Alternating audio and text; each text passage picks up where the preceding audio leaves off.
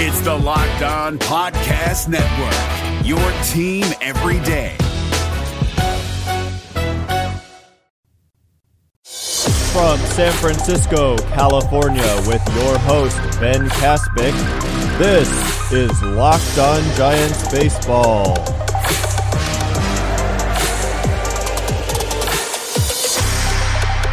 Welcome back to Locked On Giants Baseball, part of the Locked On Podcast Network, your team every day. My name is Ben Kaspick, and I'm thrilled to be with you again today. On the show, we provide daily episodes Monday through Friday, approximately 15 minutes in length, talking about the San Francisco Giants in a way that's data driven and rational, but also insightful and easily digestible, easy for everyone to understand.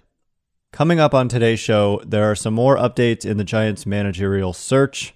Also, want to talk about some trends around the game with general managers slash presidents of baseball operations. And then want to discuss briefly this 2019 World Series and some themes that have emerged here with the Nationals losing three games at home after leading the series 2 0, now on the brink of elimination, having to go back to Houston. So, a lot to get into on the show, so we'll just jump right in. The biggest piece of news that came out over the last few days over the weekend Andy Baggarly of The Athletic reported that the Giants are moving on to the next stage of their manager search, and third base coach Ron Wotus has been informed that he is no longer under consideration. So there's a couple of key takeaways here. Number one, the fact that they're telling anyone that they haven't made it through to the next round suggests that they're done with their first round, meaning we probably know the list of names of candidates who are under consideration. And that initial list of candidates seems to have been Joe Espada, Pedro Grifol, Gabe Kapler, Mark Kotsay, Hensley Meulens, Ron Wotus, Matt Quatraro, and Will Venable. So seems very likely to me that one of those seven, because now we know Ron Wotus will not be the, the next manager, one of those seven will most likely be the next Giants manager.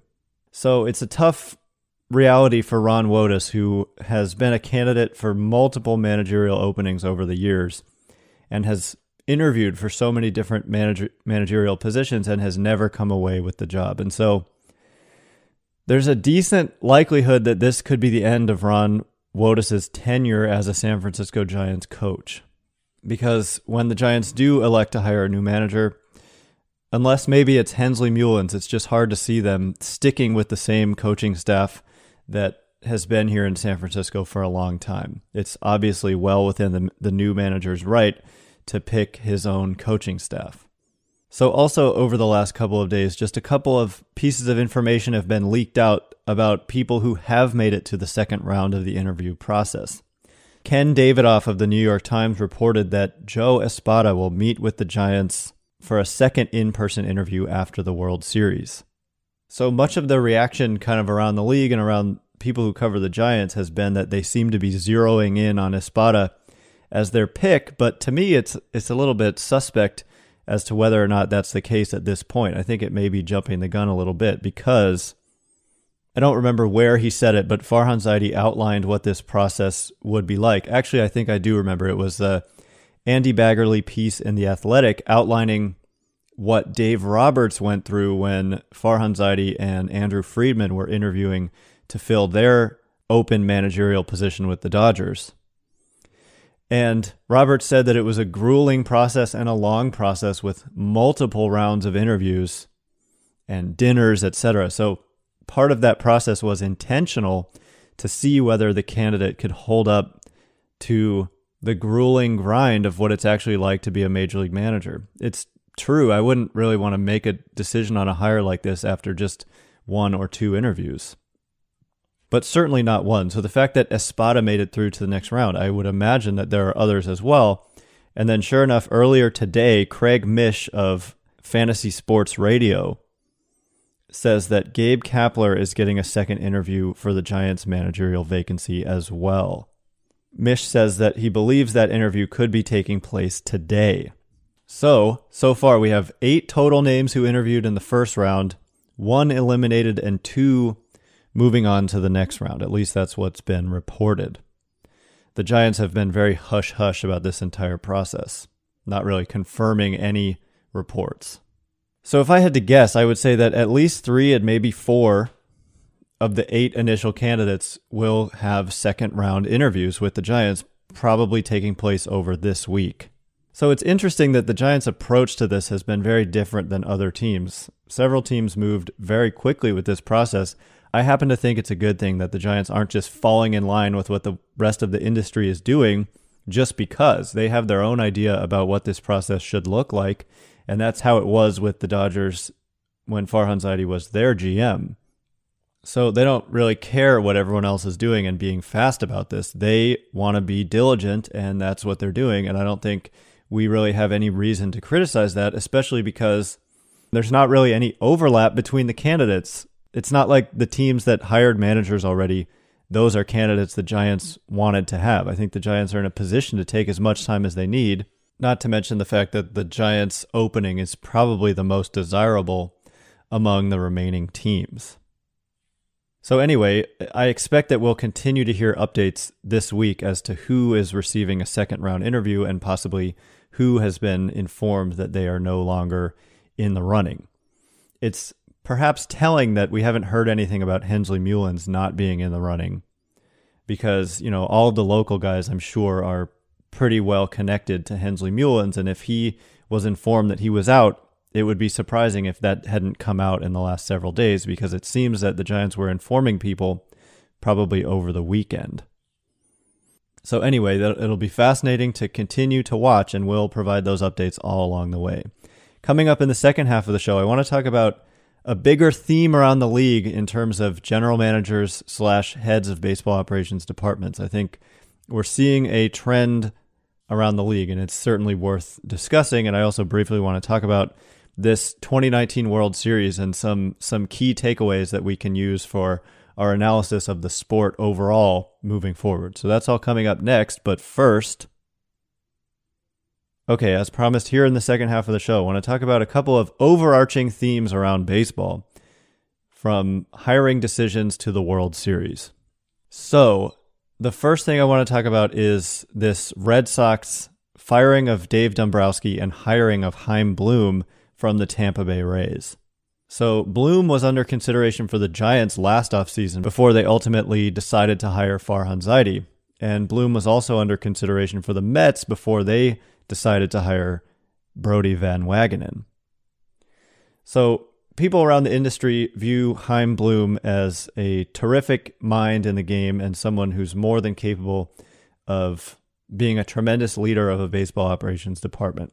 I think Giants fans the ones who really know what they're talking about would have been thrilled with Chaim Bloom. And Mets fans, I think, sometimes perhaps wish that their team had signed Chaim Bloom instead of Brodie Van Wagenen. You know, the Tampa Bay Rays, if you're running that operation, you have instant credibility around the league. And that's what's so interesting about this. The Red Sox are a huge market team and they are the defending World Series champions. I mean, as of this moment, there's no new world champion. It's still the Boston Red Sox. And so, quite frankly, it was shocking that they fired Dave Dombrowski because he was just doing what he does. And that's kind of trying to win now at all costs, even if it sets you up poorly in the future. And so it, it was weird that the Red Sox cut bait there when they hired him in the first place and he just did what he did and won them a championship last season. But you know, as from an outside perspective, they were in trouble moving forward, and so Chaim Bloom represents maybe not someone who's going to make a dramatic impact in the short term because they're already a really good team. They need some adjustments, sure, but what I think this does is it sets them up much better in the longer term because I feel like Chaim Bloom can correct the course, the dangerous course that the Red Sox were on. They seem to be in danger of replicating what the Tigers have done, the Phillies have done, and the Giants have done, where they have these good teams and they kind of just fail to continue to develop talent. And so it becomes unsustainable, and then your good players get old and expensive, and then you start to be bad. So the Phillies and Tigers and Giants are all going through that right now. And the Red Sox are hoping that they can avoid that same fate. So I think it's a great hire for them. And it's just interesting now that all around the league, we're getting these really smart young people to head these baseball operations departments. and including the big powerhouse, big spending teams like the Dodgers, the Giants, the Red Sox, the Yankees. I mean, the Yankees have just kind of developed into that. It's not like they had a real change in leadership there with Brian Cashman, but the Giants hire Zaidi. The Dodgers with Andrew Friedman take Zaidi away from the A's when he was their GM. The Cubs with Theo Epstein, the Astros in that group, the Red Sox, the Yankees.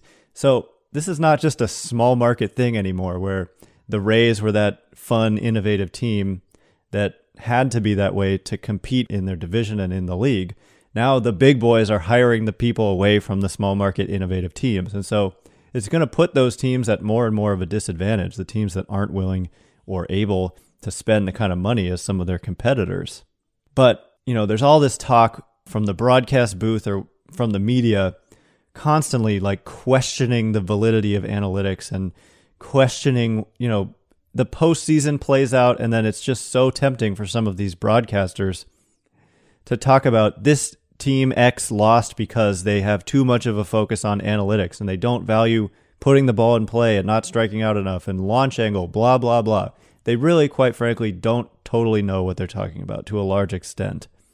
And that's the other point I wanted to make about the World Series is that when the Nationals went up 2 0 in Houston, the broadcast booth, the analysis was all about how the national style of hitting the ball the other way and sacrifice bunting it's what works in the postseason. And people were just ready to declare that the nationals not being on the forefront of the analytics revolution uh, it proves that that's the the way of, to go and that being overly reliant quote unquote on analytics is is a flawed way to proceed with building a baseball team but it's funny how that narrative just goes quiet when they suddenly get dominated at home in this series. Just putting the ball in play and sacrifice bunting, it doesn't automatically win you a World Series. You still have to go out there and play well. And meanwhile, the Astros just went into Washington, D.C. and completely wrecked the Nationals. They outscored them 19 to 3 in DC. Nationals never led at any point in their home games there and the Astros hit a ton of homers. And so we can't talk about how homers are a flaw and that it doesn't work in the postseason when that's happening.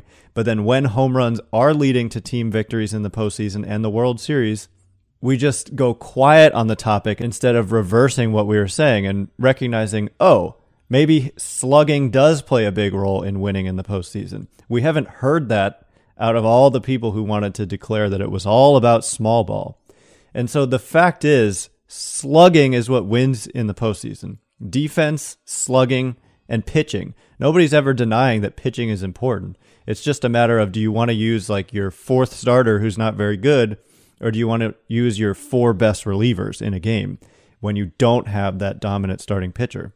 The idea is just use your better pitchers. It's not about devaluing starting pitchers if you have really good starting pitchers, every single team would take that, and there's no team out there that has ever denied that fact.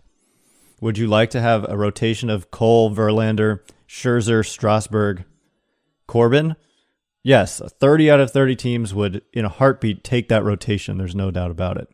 So, anyway, just tired of the narrative about how, you know, making this a fight between old school versus new school. It doesn't have to be that way. And there's just no doubt. I mean, the Astros are one of the most forward thinking from a baseball perspective teams out there. And here they are on the brink of a championship. So we need to recognize if we're going to pretend, if we're going to use the Nationals winning two games to push a narrative about analytics. And then when all of a sudden the analytically inclined team, the more analytically inclined team starts dominating, we just go quiet as opposed to pushing the opposite narrative. It just, that's not fair.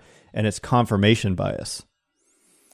So, anyway, that is all the time we have for today. Remember to get this show every weekday, you need to hit that subscribe button if you haven't done so already. On this show, we provide daily episodes Monday through Friday, approximately 15 minutes in length, talking about the San Francisco Giants in a way that's data driven and rational, but also insightful and easily digestible, easy for everyone to understand. Once again, my name is Ben Kaspick. You can follow me on Twitter at Ben Kaspick. If you like this show, please consider rating it, leaving a review, and telling your friends and family to check us out. I cannot wait to be with you again tomorrow, and until then, we'll see you next time.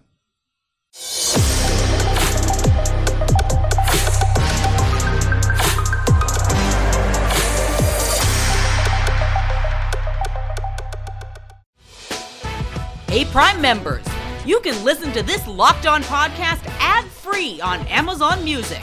Download the Amazon Music app today.